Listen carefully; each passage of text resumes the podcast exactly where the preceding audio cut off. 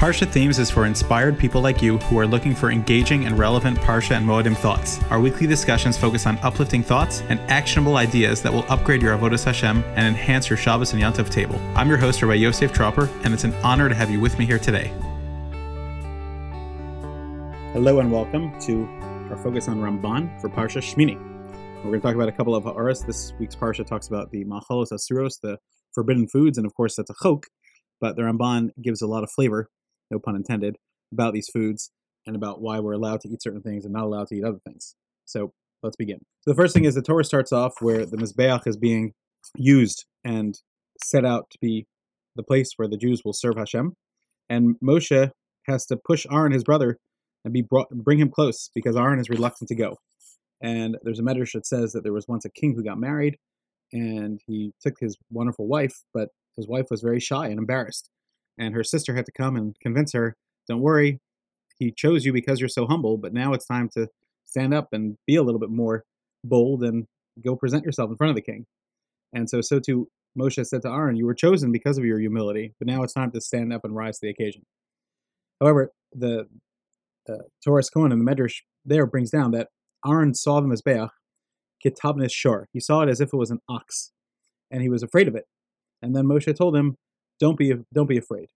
So the Ramban explains, and many of the Mefarshim explain that what's going on is that that Aaron was remembering the Maaseh Egel, and that because it was considered his fault, so to speak, because he allowed the Jews to do it, there was a kitchery against him, and he felt that perhaps Hashem would not accept him, and perhaps he would not be forgiven for this, and so therefore that's why he kept imagining this ox that was there that was stopping his appointment and stopping him from being able to fulfill his role. And Moshe told him, "Do not worry, I know what you're living with Chatasi Negdi Samid. You're thinking about your sins and trying to improve yourself. However, forget that Egel because Hashem already forgave you and you're already forgiven and go do your avoda. And Aaron stood up and rise, rose to the occasion. And remember, Aaron's the one that teaches us all about Oev Shalom, V'rodef Shalom, forgiving people. But when it came to himself, he held himself at a higher standard. But he did accept Moshe's um, words and he did finally let go.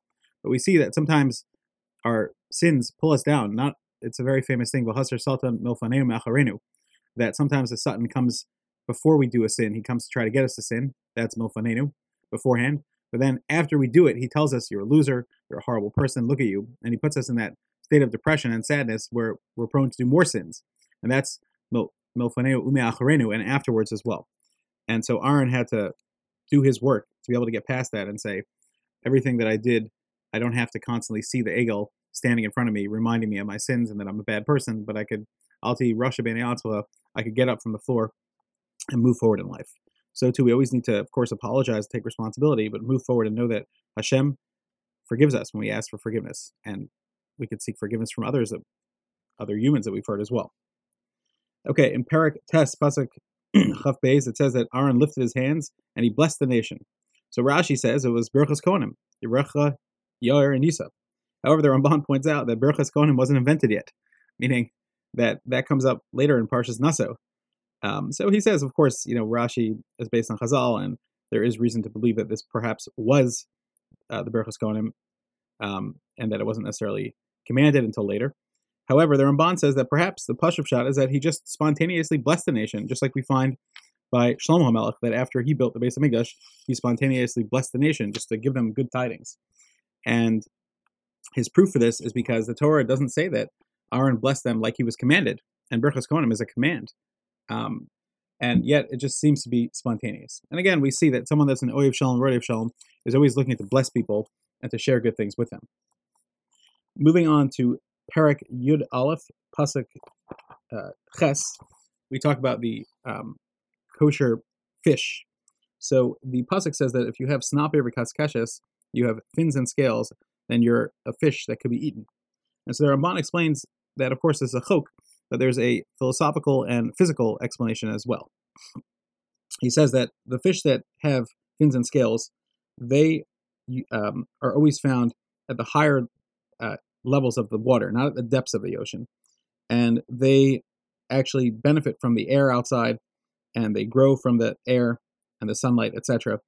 And so they're more docile and they're also more warm, so they're more compatible with humans that eat them health wise. But he says the fish that lay at the bottom of the sea that don't have fins and scales. They're more aggressive and nasty fish, and they're more cold, literally blooded, and they don't uh, jive well with humans. Um, and so again, you know, the Torah wants us to be peaceful, pleasant people, and Torah wants us to be healthy people as well. And so this is a taam that gives a little flavor to the machalos asuros.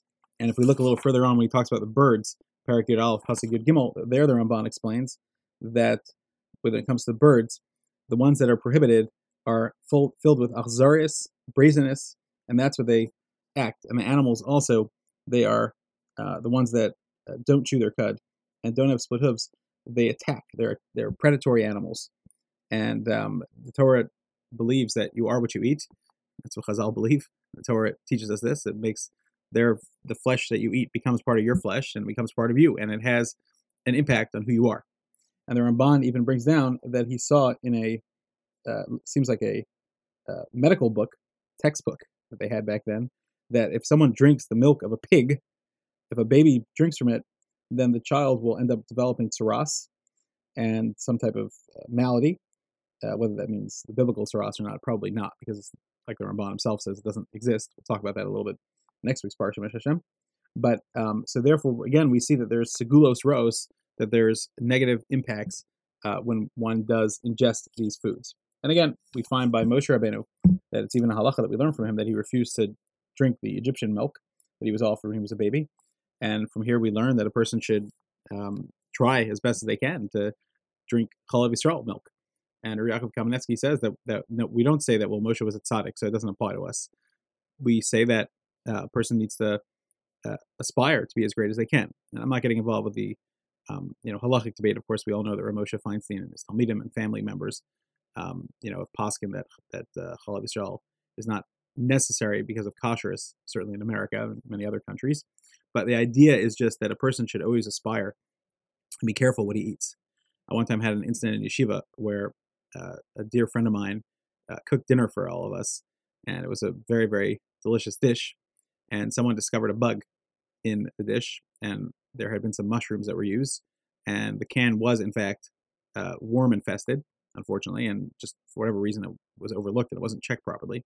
And at that moment, I watched two reactions in the in the dining room, and someone said, "Oh my gosh, I think there's a bug. There might be a problem." I watched some people that started to wolf down their food as fast as possible, as if to say, "Quick, let me get this down before we establish that there's a bug problem." And some people that just pulled away and said, "Okay, wait a minute." And so, of course, I'm not judging them, and I'm not going to tell you which camp I was in because it doesn't matter. Uh, I would hope that now I would be in the camp of people that stop. And so I asked one of the people there who pushed his hand away after we later found the can and confirmed that there were indeed worms in there, and and uh, asked the shaila and had to throw out the entire dish. We weren't allowed to eat it. Um, I asked him, "How did you stop yourself so quickly? Like it was a really delicious dish, and you know, where did that come from?" And he told me someone just announced that there might be poison in the food. So I'm going to keep eating.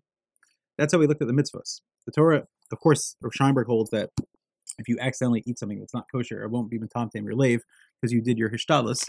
But nonetheless, there's we definitely want to make sure that we only bring in pure things into our body and keep ourselves as pure as we possibly can. Hashem should help us that the things we eat should teach us the lessons and teach us lessons to be kind, gentle, giving, generous, loving people, and should increase our avodas Hashem. Thanks for joining us. For more Torah content and to make sure you never miss an episode, don't forget to subscribe and visit us at parshathemes.com.